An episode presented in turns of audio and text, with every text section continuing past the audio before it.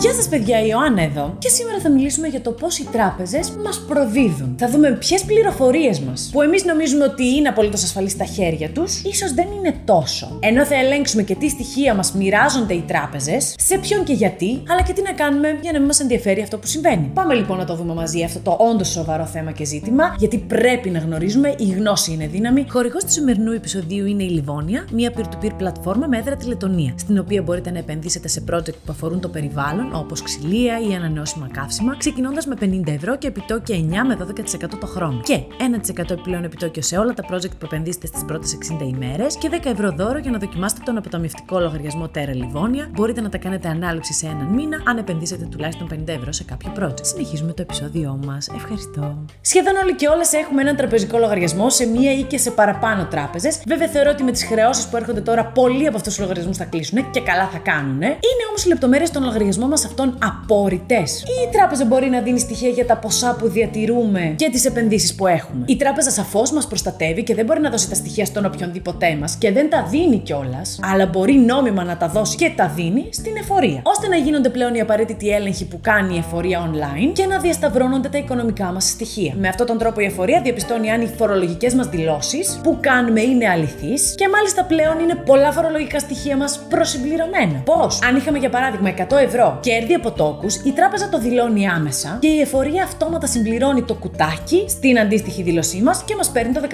15%. Αυτός είναι ο φόρος από τόκους. Και αυτό είναι το καλό σενάριο. Ότι γίνονται όλα αυτόματα και όλα καλά. Αν προκύψουν ανακρίβειες τώρα, παιδιά, στο εισόδημά μας και στα έξοδά μας, σαφώς, δηλαδή το ποθενέσχε που λέμε, εξοδέψαμε περισσότερα από όσα είπαμε ότι βγάλαμε. Υπάρχουν δηλαδή ξαφνικά οι υποψίες φόρο διαφυγής για το λογαριασμό μας. Ο έλεγχος από την εφορία μπορεί να φτάσει σε βάθος πενταετίας πριν. Πέντε ολόκληρα χρόνια. Ό,τι έγινε παλιότερα της πενταετίας έχει πλέον παραγραφεί με κάποιες βέβαια ειδικές εξαιρέσεις. Τώρα, από όλους και όλες που έχουν καταθέσεις και επενδύσεις, δύο είναι οι κατηγορίες που ξεχωρίζουν από την ΑΑΔ ως υψηλού κινδύνου. Όσοι και όσες έχουν εντός του έτους του 2023 κινήσεις άνω των 100.000 ευρώ σε τραπεζικό λογαριασμό και ω κινήσεις νοούνται το άθροισμα των καταθέσεων ή το άθροισμα των αναλήψεων που έγιναν μέσα στη χρονιά και εννοείται όσοι έχουν κινητή περιουσία, ομόλογα, μετοχές, ETFs. Συγκεκριμένα όμως εδώ άνω των 200.000 ευρώ. Δηλαδή, εγώ κληρονόμησα 200 χιλιάρικα σε ένα χαρτοφυλάκιο με μετοχές. Αυτόματα ύποπτη. Μάλιστα. Πέρα όμως από τις τράπεζες, και εδώ μπαίνει το δικό μας ενδιαφέρον, στοιχεία υποχρεούνται να διαβιβάσουν στη Γενική Γραμματεία Δημοσίων Εσόδων του Υπουργείου Οικονομικών και οι εταιρείες παροχής επενδυτικών υπηρεσιών. Όπως ήδη ξέρουμε, πέρα από τις τράπεζες, υπάρχουν και άλλες εταιρείες που παρέχουν επενδυτικές συμβουλές, αλλά και υπηρεσίες, και μέσα από αυτές γίνονται αγοροπολισίες μετοχών, ομολόγων. Όποιες από αυτές λοιπόν είναι κανονικές, σοβαρές, αξιόλογες πιστοποιημένες πλατφόρμες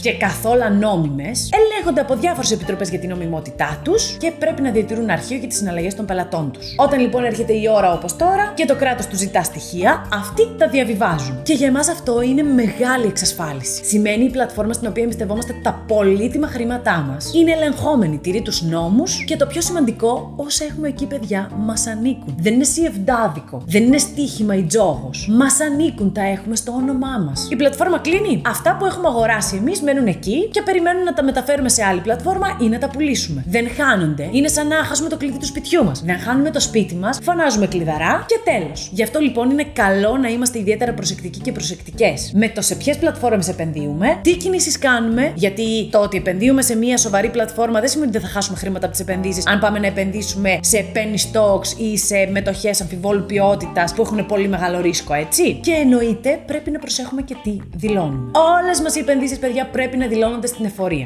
Ακόμα και οι πιο μικρές. Α, ακόμα και οι αφορολόγητες, ε. Ακόμα και οι νόμιμα αφορολόγητες, δηλαδή κάποια ETF που έχουν το διακριτικό UCITS στην Ελλάδα και είναι νόμιμα αφορολόγητα, ακόμα και αυτά πρέπει να δηλώνονται. Οπότε ναι, επενδύουμε, σαφώς, αλλά ναι, τα δηλώνουμε όλα μέχρι τελευταίο ευρώ. Ναι, οι φόροι δεν είναι λογικοί στην πλειονότητα των φορών στη χώρα μας, αλλά εμείς ζητάμε πιο δίκαιη φορολόγηση, χωρίς όμως να φοροδιαφεύγουμε. Αυτός είναι ο μόνος τρόπος. Αναμένω λοιπόν ερωτήσεις ή απορίες για τα εδώ σήμερα ή ιδέες για επόμενα βίντεο. Αυτά από εμένα σας φιλώ και τα λέμε αύριο.